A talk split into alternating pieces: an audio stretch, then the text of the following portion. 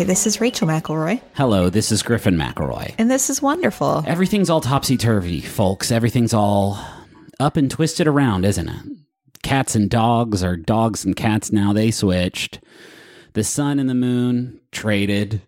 Griffin is seated across from me, unfortunately, getting most of my bad side, Hell not my no. good side. Oh, babe, you don't got a bad side. Only bad side of you is uh your well, I was gonna say the back of you when you leave me.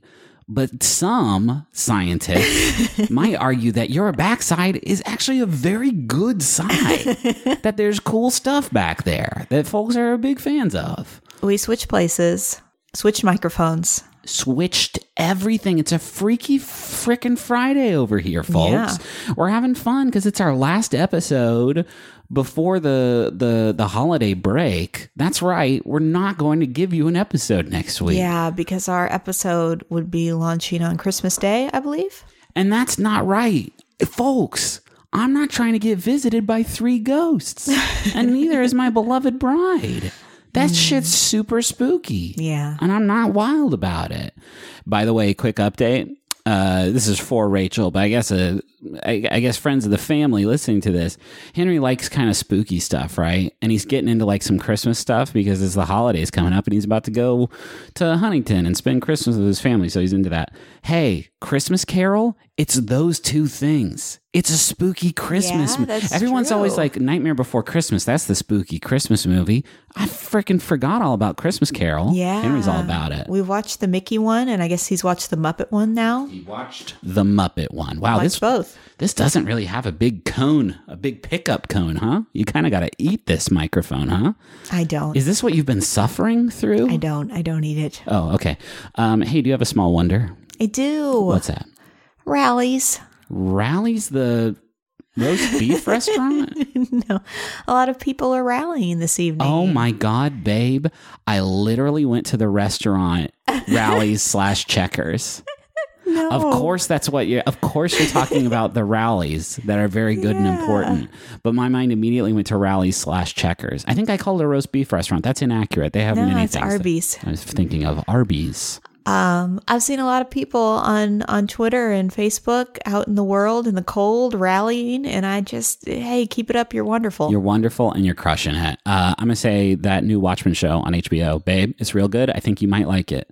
I think I'm gonna you- need you to remove that spoon from the mug. Oh yeah, I don't want to get out you. Um, uh, it's really good. It's good. I liked the graphic novel when I read it when I was in college and was a you know a bit edgier than I am now. Had a bit more edge to me, and it's just like a really good companion piece to that that I do not think you actually need to know a lot about the thing. It's Damon Lindelof, right? So it's the guy who did Leftovers but also Lost. And it's got Oh. it's got big Lost energy, but like the good the good stuff. The like beginning of season 2 level Lost stuff. I'm like really really digging it. Can I ask what Edgy or Griffin was like? He had the occasional clove cigarette and um, you know, you would go to the park and just look menacing in a corduroy jacket. Okay, That's see, about now- as that's about as there. Thank you. uh, Yeah, it's about as hardcore as I got. Hey, can I tell you about my first thing? Yes. What is my first thing? I have two things. My uh, one of my things is a thing that I feel like is going to be harder to get you on board about. So I'm going to do that first because I feel like I, second one usually I can lose attention. First thing is a video game called Stardew Valley, folks. It's back. It's better than ever. Have you not talked about this? I talked about Animal Crossing, so maybe this is cheating, but I do think Stardew Valley is uh, its own sort of thing, and I want to talk about why it is uh, it is special to me.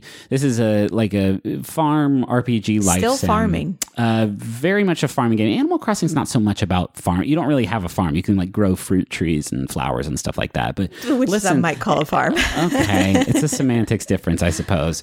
Uh, but Stardew Valley is like you have a, a farm industry that you sort of uh, brew up, and it's an indie game that came out in I think 2016, uh, and it has been a really, really great game that I loved the first time I played it, and uh, they just released a big update for it this week, so I'm gonna go back to it and check out all this this new stuff that came out, but. The reason I want to talk about Stardew Valley is because I think it's a really, really kind of special thing. Uh, it is based on, first of all, it was made by uh, a guy named Eric Barone, who uh, mostly it was made by a single person, which is kind of remarkable because it's been sold several million times now. And it's in this farming genre that started in 1996. Uh, there was a developer named Amccus that put out a Super Nintendo game called Harvest Moon. Have you ever heard of that? Or anybody talk about that? No, it, not it, at all. It was it was this uh, life sim RPG where you inherited a farm from your grandfather in this like tight knit community, and you had to sort of ingratiate yourself to this community while like fixing up and starting this farm. And that was such a novel idea back in 1996, where it was a role playing game, but instead of like you know dragons and mummies and stuff, it was like, hey, start here's a farm, go start it up, and people like really fell in love with it, and the series sort of uh, took off uh, after a while. Sounds like Field of Dreams a little bit. Huh. You know, I would uh I would give you that. I would give you Kevin that. Costner bought a bunch of farmland. I mean, he didn't end up farming successfully, but he did he did mostly uh, baseball stuff. baseball players back from the dead. So That's and that's something. I mean, it's better than nothing. The farm was a failure. And nobody likes to talk about that in that movie, but he did not do a good job no, farming. terrible farmer. He did a good he did good necromancy. Yeah, good medium. I think you can give him that, but he didn't produce the crops that he wanted to produce. and in that sense, he is a tremendous failure. and nobody wants to talk about that. They only want to talk about his dad. But me, I look at him, I see dollars and cents. You fucked up, Kevin. Try again. No, don't, because who knows what sort of grim specter you're going to raise this time.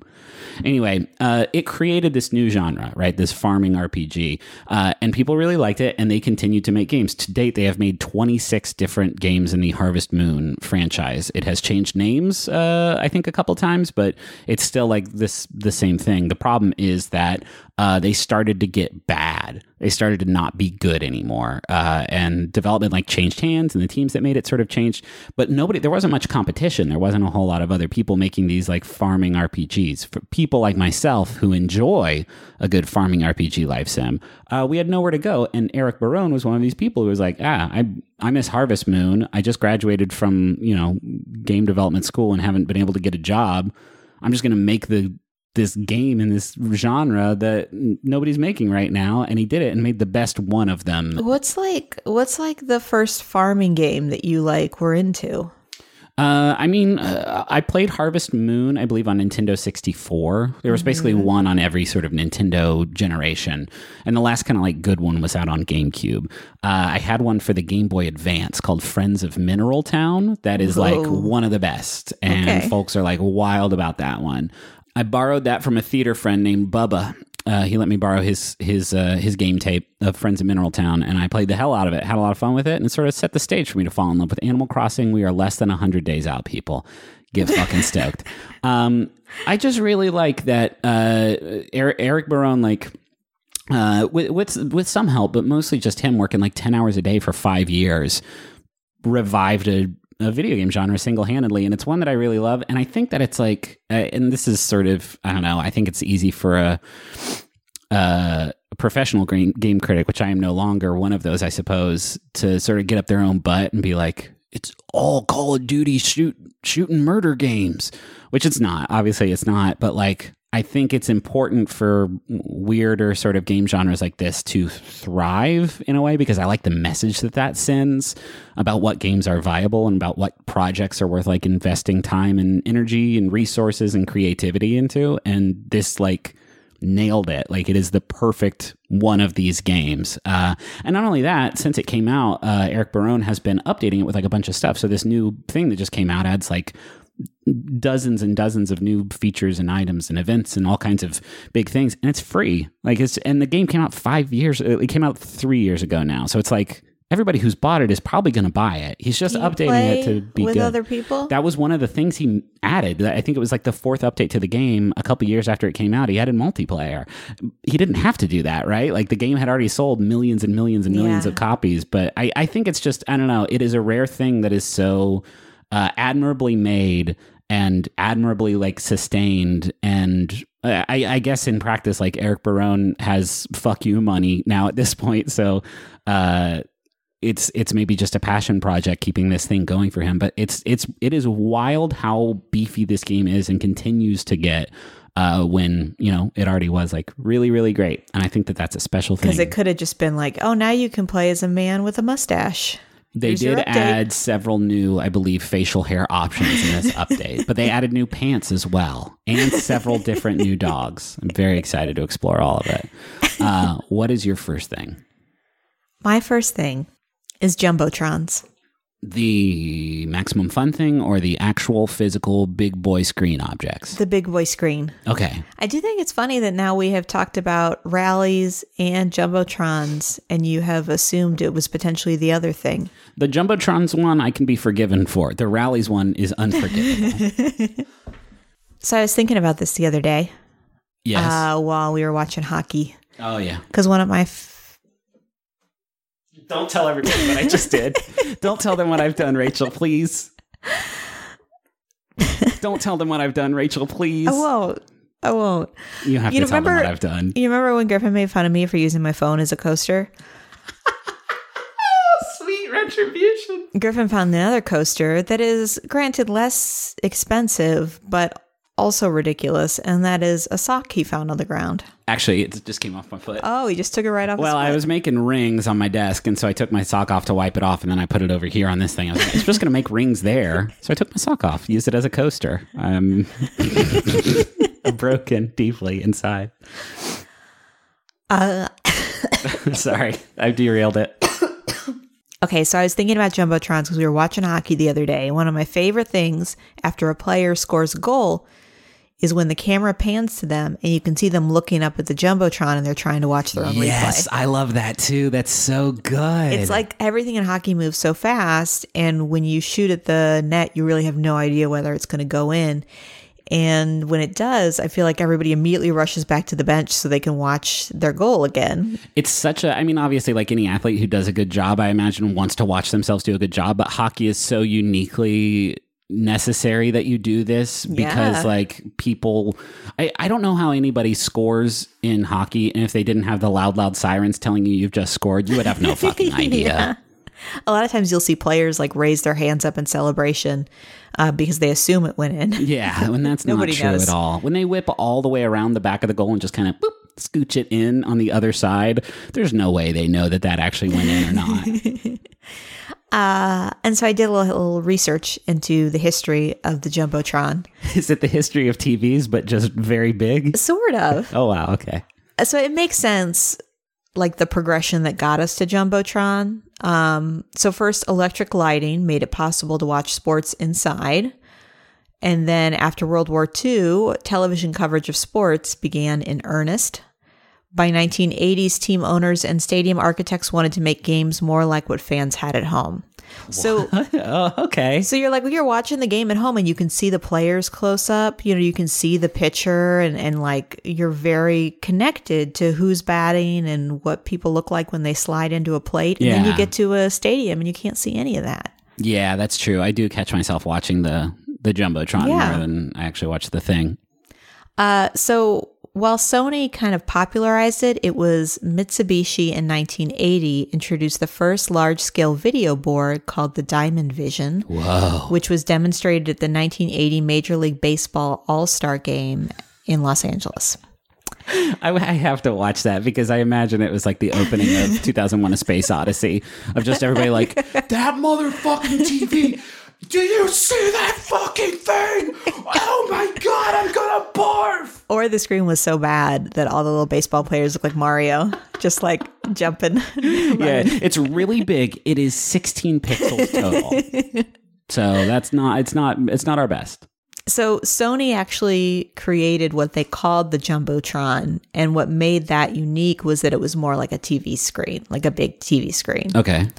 Uh, And what's interesting, so it first appeared at the World Expo in Japan in 1985. Uh, and this was a fully digitized screen. And then, kind of the next place it sprung up was at mega churches. So, at the Crystal Cathedral in Garden Grove, California, uh, it was 12 stories tall, this church. Well, oh, I thought you were going to say the the jumbotron No. was. No, and so kind of when you look at the early records of installations of jumbotrons, this is one of the first locations. Uh, at the time, the price ranged from 500,000 to two and a half million, and it was estimated that there were 60 jumbotrons nationwide. Um, the standard size back then was 27 by 36 feet. And so pretty much every sports arena had this, uh, except for Wrigley Field. It wasn't until April 2015 that they finally got a jumbotron. Always just gotta be They did a huge renovation because that stadium is is. not gr- Chicago. I love you. It's not a great ball field. Can you guess when it was Wrigley Field was built? I'm gonna say 1921. 1914. Yeah, Lord, super old guy. it's beautiful. It's great, but don't get me started on the the. Let's just say the facilities where one might excuse oneself. I have never been to a game there. I've just seen a lot of drunk fans on the L after the game. I mean, that's its own kettle of fish. Mm-hmm. I wanted to talk about the video board at the Dallas Cowboys Stadium I have seen this because it's a big boy. Uh, so remember, I said 27 by 36 was the standard, 72 by 160 feet, inches. Yes. feet, feet. feet, Yeah.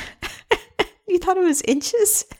feet. Daggone. Well, in my defense, it couldn't possibly be feet. What the fuck?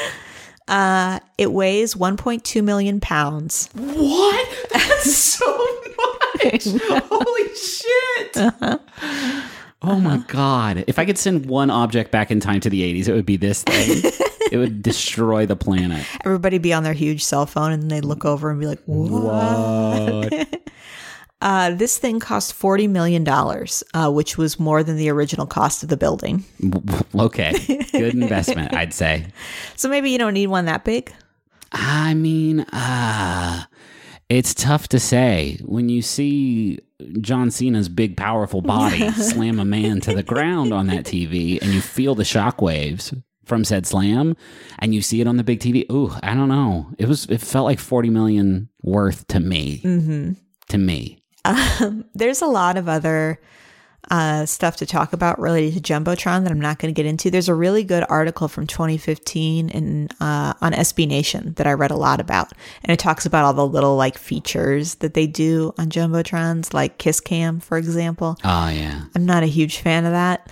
Um, but I do, I do like that there is a screen that let me lets me see close up what is happening because that means that no matter how bad my seats are, Yeah. like I can still, I can still see that concert. I can still see that The little, concert thing is the big one for me. pass. I used to be able to get, you know, uh, competitive about my spot at a big like outdoor concert. There's like now I would much rather like chill on a blanket with some drinks and some buds and just watch the big screens. That is way more my jam. You mentioned uh, jumbotrons in churches, and it reminded me of the fairly, I don't, I don't know, small to mid range size Southern Baptist church that I grew up in. Uh, when I was like t- t- 13 or 14, they added two like projector screens like you would have in like school, just like roll down screens where they would put up like the the hymns, like the lyrics for the Uh-huh. hymns, so that you didn't have to use their your hymnal, and it led to just a full blown meltdown for the like why? for some of the older uh, patrons of the. Oh, did they think it was an eyesore? I think they thought that you, you know it's like how people don't like the the new the new math. What's it called? The Common Core math Oh. stuff. Now it's just like we had to use the book. Yeah. we had to flip through this six hundred page book anytime it was singing time. You must also. Well, there was a lot of outrage about the Jumbotron at sporting events too, because a lot of the players and coaches felt like it was really distracting. Because, you know, for a long time when it was like a new invention, Yeah, like, how sure. could you not look at this giant It's the TV? big one, the big TV. uh-huh. Put fucking Frasier up there. Let's go. Can I steal you away? Yes.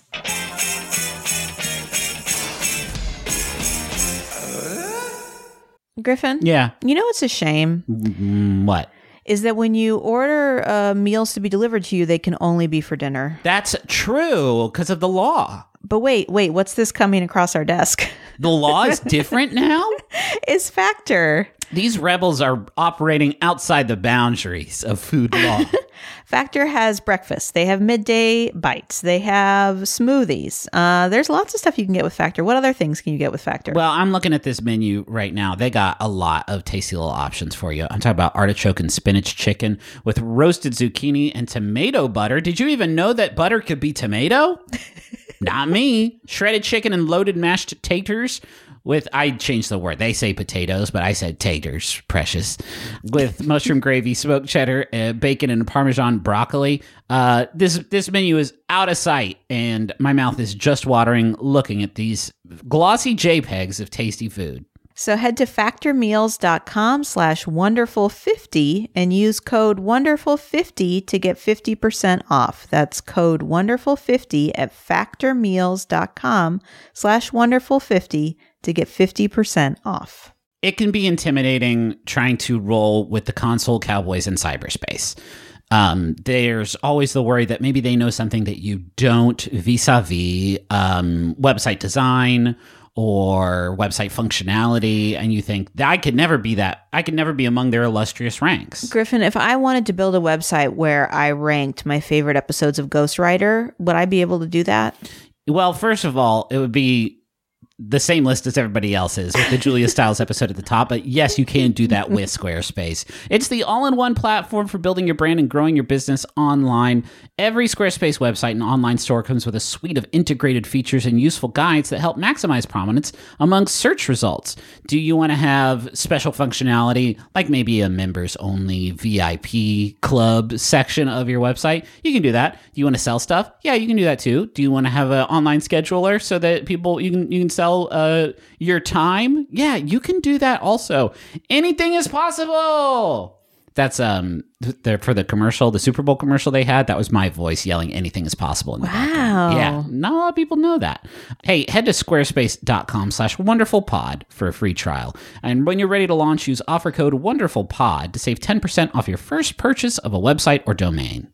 Here's a personal message. Speaking of Jumbotrons, this one's for Amanda and it's from Patrick, who says, Amanda, thank you for all the love and excitement you have brought into my life this past year. From photo shoots of our cat to evening coffee and snacks, I love every minute of it. I can't wait to see all the places we want to go together from Phoenix to Toronto. I love you forever.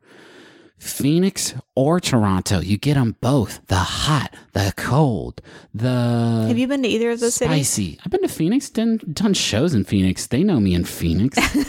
Went to Phoenix. I've been to Toronto. I went to the Hockey Hall of Fame in Toronto. See, we know spicy cheese and gravy, hot, cold. You know, uh-huh. both poles. You know. Yeah, no, good energy. Uh, can I read the next message? Yes. It is for Steffi. It is from Bree. To my big baby Steffi, the cutest and smartest girlfriend, thank you for the endless kitty cat pictures of Hobbs and the unboxing videos. I can't wait to put a ring on it and not just on Stardew. Cheers to watering our greens. I will now plant big smooches on your face. I love you and thank you for loving me too. Yours truly, Big Baby Bree. Yeah, I mean, water your greens, but only until you build, you know, that ladder up to that wine game. It's all about that artisan wine. That's where the real money is. What is putting a ring on it in Stardew?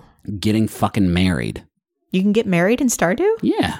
I mean, I wouldn't because I'm married in real Thank life, you. and that's that's cheating, folks. Thank you. No one can tell me it's not.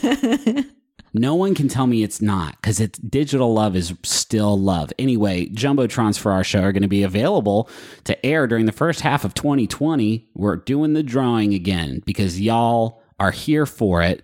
Uh, starting, oh Jesus, today. No wait, yes. Wednesday, December 18th. That is Uh, today. That is today. You all can head to MaximumFun.org slash Jumbotron drawing to enter a drawing to purchase one of the limited Jumbotron spots on Wonderful. This is how we have to do this because the demand is uh, much, much bigger than the supply. So uh, that, that drawing closes on Thursday, January 2nd, 2020. Uh, we're only accepting personal messages at this time, and the, the air date is estimated, not guaranteed. But for, for all the details, go to MaximumFun.org slash Jumbotron drawing. And uh, if you have any questions, go ahead and email Daniel at MaximumFun.org. Reminder, it closes January 2nd. So if you're the kind of person that unplugs from Christmas through New Year's, go ahead and do that now. Just do it. Sign up for that drawing. Have you ever watched a movie so bad you just needed to talk to somebody about it? Well, here at the Flophouse, we watch a bad movie and then talk about it. Yeah, you don't have to do anything. We'll watch it and we'll talk it. We do the hard work. Featuring the beautiful vocal talents of Dan McCoy. Stuart Wellington. And me, America's Rascal, Elliott Kalan. New episodes every other Saturday at MaximumFun.org or wherever you get your podcast, dude. Bye bye. Bye bye. Can I tell you about my second thing? Yes. This one's gonna you're uh, you're gonna like this one. You're here for this one. okay. Ricola. Am I? Am I here for it? Do you not like Ricola? I mean, I like the product. Ricola. I don't like what Do you you're doing. remember? I don't like what you're doing But do you right rem- now. but do I do. Yes. but do yes. you I remem- remember it? Yes, Griffin. I The big remember. horn, Yes. the silly pants. yes. I remember. He does it so loud. And it's like, why? Isn't it uh, avalanche danger? Because his pipes are so cleared out from these sweet cough drops. Yeah, I think so too. I am glad you remember that commercial. I think about it sometimes and just laugh myself awake from the dream I was having Were about you expecting Ricola. we would talk about this commercial longer? I y'all know I think from the Sudafed episode, which may have been the first episode of this show, how I feel about most over the counter remedies for things. I'm a little suspicious, right? Or not suspicious, but like if I have a headache or something, I'll go pop a couple ibuprofen. But I'm not like doing that like, ah, this will fix it for sure. It's like, yeah, I'll take these and maybe it'll help, maybe it won't. I don't know. It's sort of it's sort of uh, hit or miss for me. Sudafed, guaranteed a hit. It's going to be success whenever I take it. It's going to do something to me. Uh, it'll make me healthier or it'll keep me up all night. It's going to do something. Something. Ricola, I also hold with the same amount of reverence. If I have a cough, if I am congested in the chest, if I have a sore throat like I am, I have one in my pocket right now. I'm not eating it until I'm done with this segment about Ricola, which is maybe ironic, um, but I don't want the sound of it rattling around my mouth on the microphone. I will say, unlike Sudafed, I believe that this cough drop really only holds back your symptoms while the cough drop is in your mouth. yes, it is a stopgap measure. Yes. Absolutely. Do you think anyone says Ricola? No. no one on earth has ever said it. Uh, my child mind operates like this. Uh, I don't want Halls because Halls has chemicals in it. I want Ricola Oh, interesting. because Ricola is do you think they're made out of like dandelions? it's just Swiss herbs, baby, and that's health, isn't it? Not Halls made in a lab somewhere. Ricola, these little brown, craggy, sort of turd colored little lozenges. the more you say it, the weirder it's starting to sound in my head. Ricola. Uh, here's some fun facts about Ricola. It is a portmanteau, or not a portmanteau. It is. They've taken letters from several different words. Uh, company started in 1930. It was a confectioner's uh, shop called, uh, and I'm going to butcher this, and I apologize. Uh, Richterich and Company Laufen, which you take the first two letters of those three words, Ricola. That's where the name comes from. Uh, they they were a confectioner back in the 30s, but in 1940 they started to put out this Swiss herbal sweet, which had a blend of 13 herbs and spices. No, just 13 Ooh, herbs. can I guess them? Do you have them in front of you? I do have them in front of me. It is the same recipe, except in America. America has a slightly different recipe. But let's see if you can guess. Uh, well, uh, obviously, the main active ingredient in it is n- not, I guess, technically an herb. You know what it is? It's just menthol. Oh, Yeah. okay. That's what gives it that, like, you know, effervescence that actually does shit. Yeah. The flavor comes from these 13 herbs. Let's see if you can guess some of them. well, lemon's not an herb, right? No, it's not an herb. Most people are still trying to figure out if it's a fruit or a flower. Uh, ginger? Is ginger one of them? Can we confirm ginger? No. Okay. Um, Some of these are wild. wild, like, Like, uh, like, like crazy? You will not. You've never heard of them. Wild. oh, okay. Um, mint? Uh, there is a type of mint in it. Can you guess which mint? no. Peppermint. Okay. I'm to stop now. This isn't fun. Uh, well, there's some, you know, there's some hits in here. Sage is uh, an ingredient. Thyme is an ingredient. Uh, and then you get into sort of wilder ones like lady's mantle. What? I don't know. but it must taste good because they put it in this horehound, of course. I think that is where actually some of the flavors derived because horehound candies were, uh, I think, some derivative of this. Uh, and then stuff like cowslip, burnet, yarrow, marshmallow, uh, speedwell, aka Veronica. Huh? Veronica. I'm Veronica Speedwell. I like that. yeah, I like that a lot too. Uh, so anyway, in America, we don't get all 13. We get seven of the original 13, uh, with three new herbs in the mix, which are linden flowers, wild thyme, and hyssop. I don't know why. I guess thyme. They wanted to flavor blast it, I guess, for American taste palates, and they're like, "Let's get that wild thyme in there." Uh, Ricola has uh, six show gardens in Switzerland where you can go and learn about the, the special herbs and uh, the power that they give you. I would love to go to one one day, get one just fresh off the tap.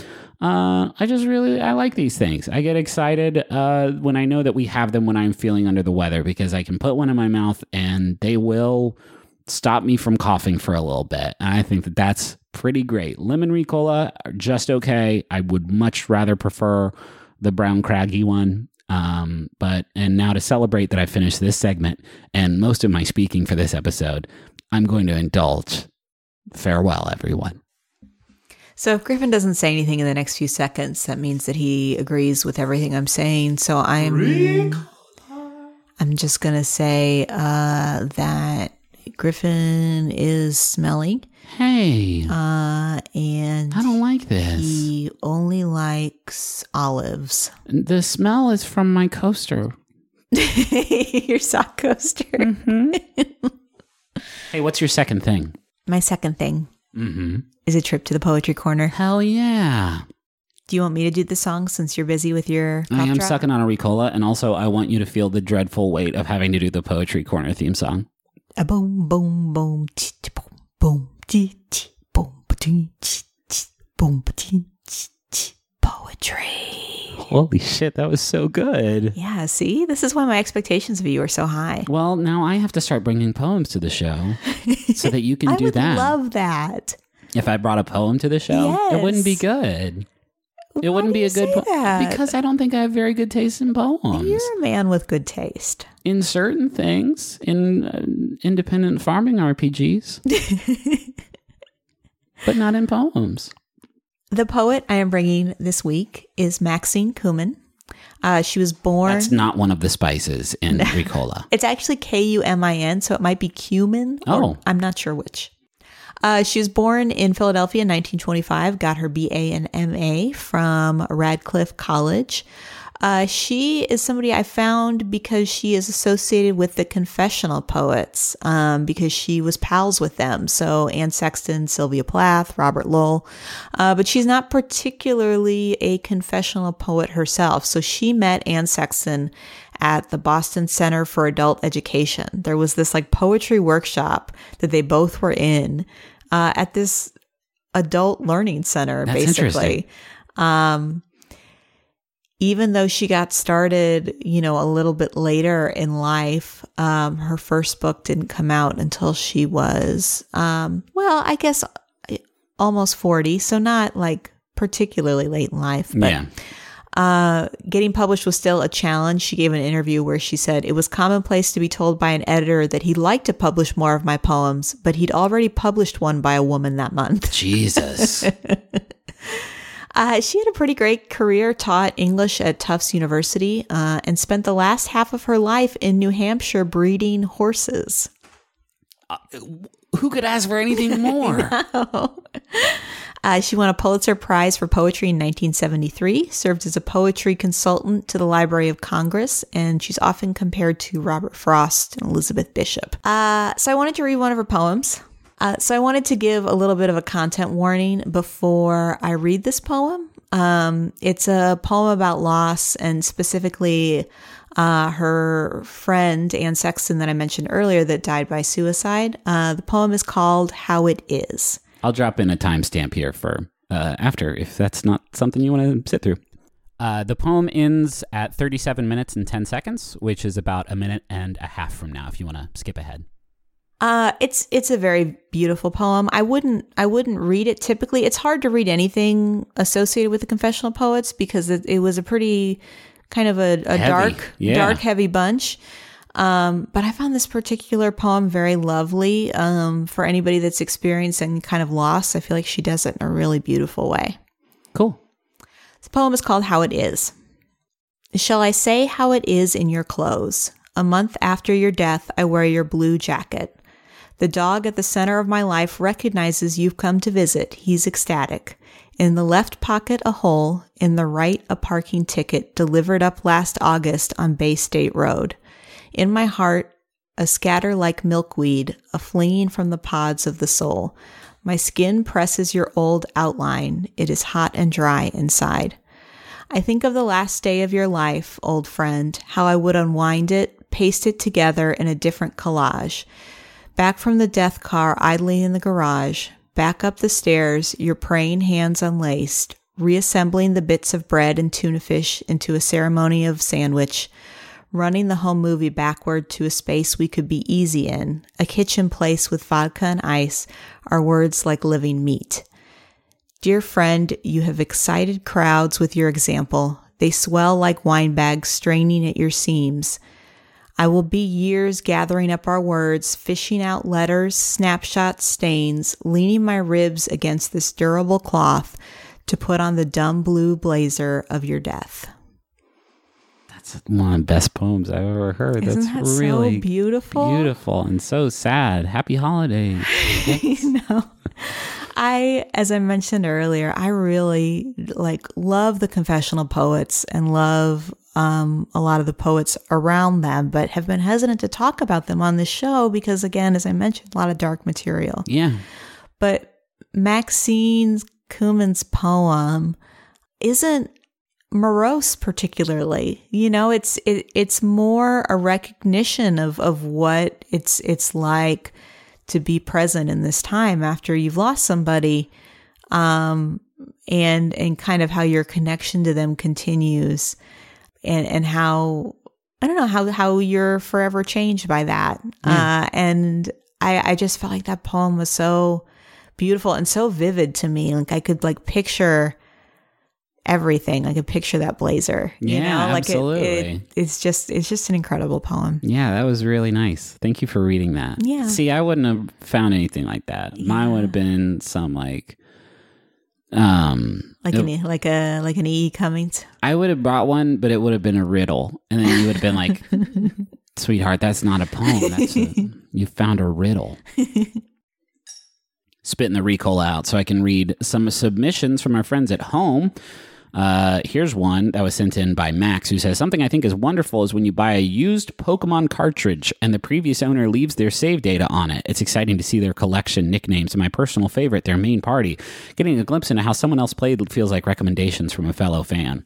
I used to do this when we would rent games from Blockbuster. yeah You would get like save files off like somebody's like Final Fantasy VI cart and be like, "Ooh, that's the party you used. Wow, you leveled them up very, very high. How did you do that?" i never thought about that as a thing Absolutely, it was a thing. And then you would like go and you would like uh, try and save your save file at the very bottom save file on the off chance that you would go back to Blockbuster and rent that exact cartridge again and finish up that game of you know um Super Mario RPG or whatever. can people still borrow video games Mm, I mean, Redbox I think is actually just now stopping their uh, game rental service because Oh. it's all like digital Uh, I, I mean, partially it's that, but partially I think it's just like uh, games are such a most games like most successful games are such a like long tail thing right? Yeah. like it doesn't make sense to rent destiny or something. It doesn't make sense to rent stardew valley because you're probably going to be playing it for such a long time. So not I like imagine- cool spot not only cool spot game there was a service called gamefly i don't know if it's still uh, Oh, yeah, I remember thing. that. yeah they had all they had a lot of commercials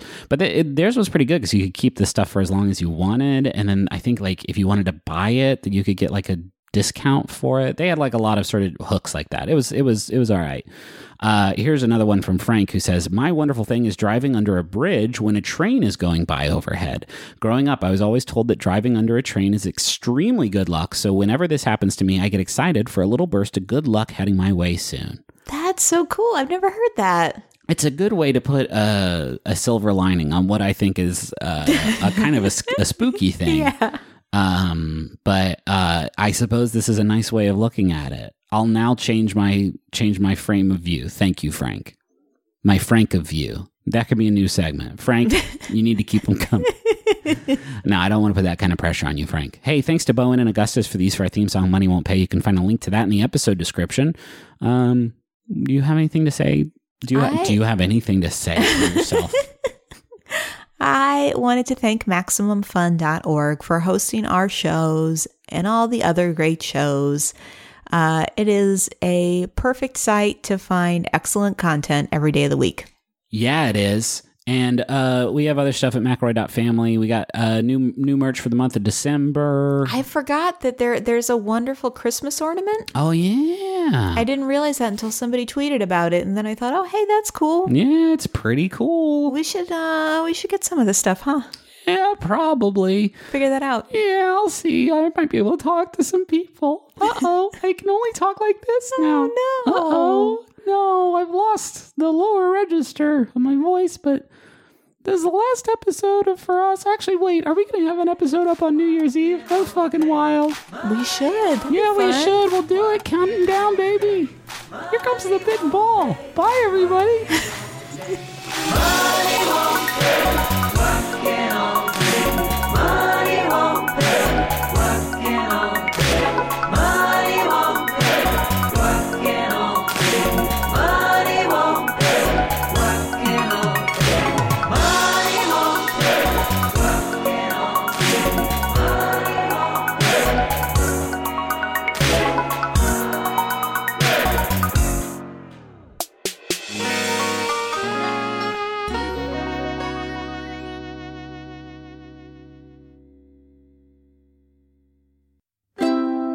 MaximumFun.org.